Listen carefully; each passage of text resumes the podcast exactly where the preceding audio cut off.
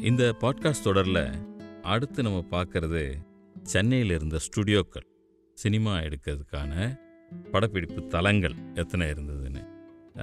எனக்கு நினைவு தெரிஞ்சு நான் எனக்கு நினைவு தெரிஞ்சுனாக்கா நான் சொல்கிறது ஒரு தொண்ணூறுகளில்.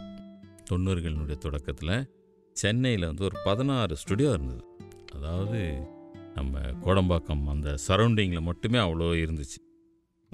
சொல்லப்போனால் லூமியர் சகோதரர் ஆயிரத்தி தொள்ளாயிரத்தில் வந்து சினிமா தொடங்கின அந்த காலகட்டத்தினுடைய நெருக்கத்திலேயே சென்னையில் ஸ்டுடியோக்கள் ஆரம்பிச்சிடுச்சின்னு தான் சொல்லணும். நம்ம நடராஜ முதலியார் வந்து கீசகவதம்னு ஒரு படம் எடுத்தார். அது வந்து ஆயிரத்தி தொள்ளாயிரத்தி பதினாறில் ரிலீஸ் ஆச்சு.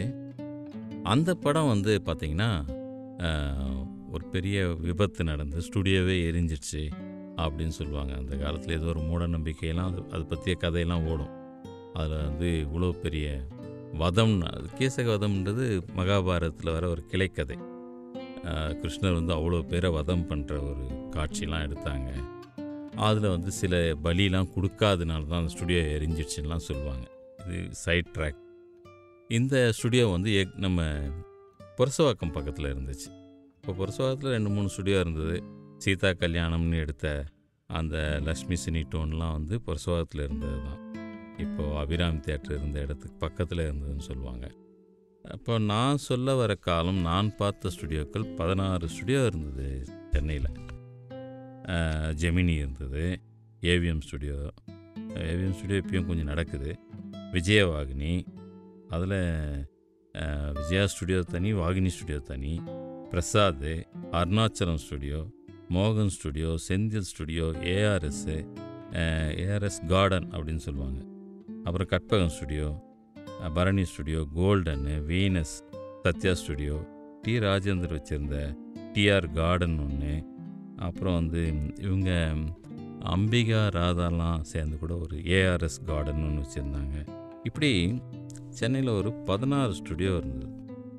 அப்போது நிறைய படங்கள் வந்து ஸ்டுடியோஸில் ஓடி எடுத்துகிட்ருப்பாங்க எந்த ஸ்டுடியோ ரிப்போர்ட்டர் சினிமா ரிப்போர்ட்டராக நான் இருந்த நேரத்தில் எந்த ஸ்டுடியோக்கு போனாலும் யாரோ ரெண்டு நடிகரை பார்த்துட்டு வந்துடலாம்.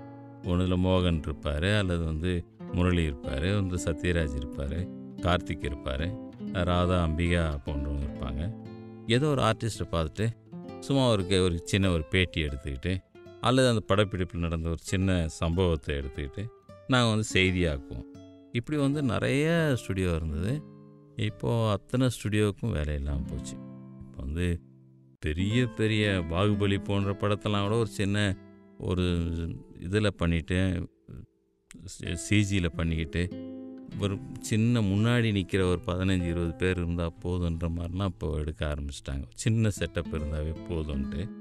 அப்போது பாருங்கள் ஜெமினியில் வந்து நம்ம வா- வாசனை ஐயா எடுத்ததெல்லாம் வந்து பிரம்மாண்டம் சந்திரலேகாலாம் வந்து அவ்வளோ ட்ரம் செட்டுன்னுவாங்க அதை. அந்த ஜெமினி ஸ்டுடியோலாம் நான் வந்து நான் தொண்ணூறுனுடைய கடைசி இந்த தொடக்கத்தில் பார்க்கும்போது சின்ன இந்த பாசன் காம்ப்ளெக்ஸ் எல்லாம் ஆரம்பிச்சிட்டாங்க அப்போ. பாசன் காம்ப்ளெக்ஸ் வந்துச்சு முழுக்க பில்டிங் ஆகிடுச்சு அப்போது அந்த கடைசியில் மட்டும் ஜெமினி கலர் லேப்னு இருக்கும். அந்த கலர் லேபில் ஃபில்ம் ப்ராசஸிங் வேலைலாம் நடந்துகிட்டு இருந்தது. அதை கடைசியாக பார்த்தேன். அதுவும் முடிஞ்சு இப்போ பார்க் ஹோட்டல் ஆகிடுச்சு அது. இதெல்லாம் தான் நம்ம ஸ்டுடியோக்கள் வந்து போனது. இப்போ இருக்கிற அந்த விஜயா கார்டன்லாம் பெரிய ஷாப்பிங் காம்ப்ளெக்ஸு. ஏவிஎம் ஸ்டுடியோனுடைய ஒரு பெரும் பகுதி வந்து பில்டிங்ஸ் அப்பார்ட்மெண்ட் ஆகிடுச்சு சிலதெல்லாம் குடோனாக மாறி போச்சு. கற்பகம் ஸ்டுடியோலாம் பெரிய அப்பார்ட்மெண்ட் நிறைய அப்பார்ட்மெண்ட்டுகள் தான் இப்போ அந்த இடங்கள்லாம் ஆயிடுது. இப்போ இருக்கிறது பிரசாத் பிரசாத் ஸ்டுடியோ ஓரளவுக்கு முழுமையாகவே இருக்குது மற்றபடி ஏவிஎம்மில் கூட முக்கால்வாசி போயிடுச்சு. இதுதான் சென்னை ஸ்டுடியோக்களினுடையது. அப்புறம் பார்த்தீங்கன்னா ஒரு அப்போது சென்னையில் இருந்த இந்த ஸ்டுடியோக்கள் தவிர நம்ம தமிழ்நாட்டில் வேறு சில இடங்கள்லையும் இருந்தது. கோயம்புத்தூரில் வந்து பட்சிராஜா ஸ்டுடியோன்னு ஒரு இருந்தது. நிறைய அந்த ஸ்ரீவல்லிலாம் அங்கே தான் எடுத்தாங்க. சிவாஜி நடித்த ஸ்ரீவல்லி. அப்புறம் மாடர்ன் தியேட்டர்ஸ்னு சேலமில் இருந்தது. கிட்டத்தட்ட நிறைய சஸ்பென்ஸ் ஃபில்மு சிஐடி சங்கர்லாம் அங்கே எடுத்தாங்க. வல்லவனுக்கு வல்லவன் வல்லவன் ஒருவன் அந்த மாதிரி படங்கள்லாம் நிறைய வந்தது.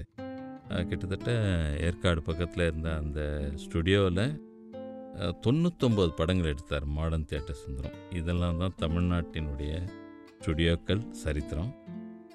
அடுத்த எபிசோடில் மறுபடியும் பார்ப்போம்.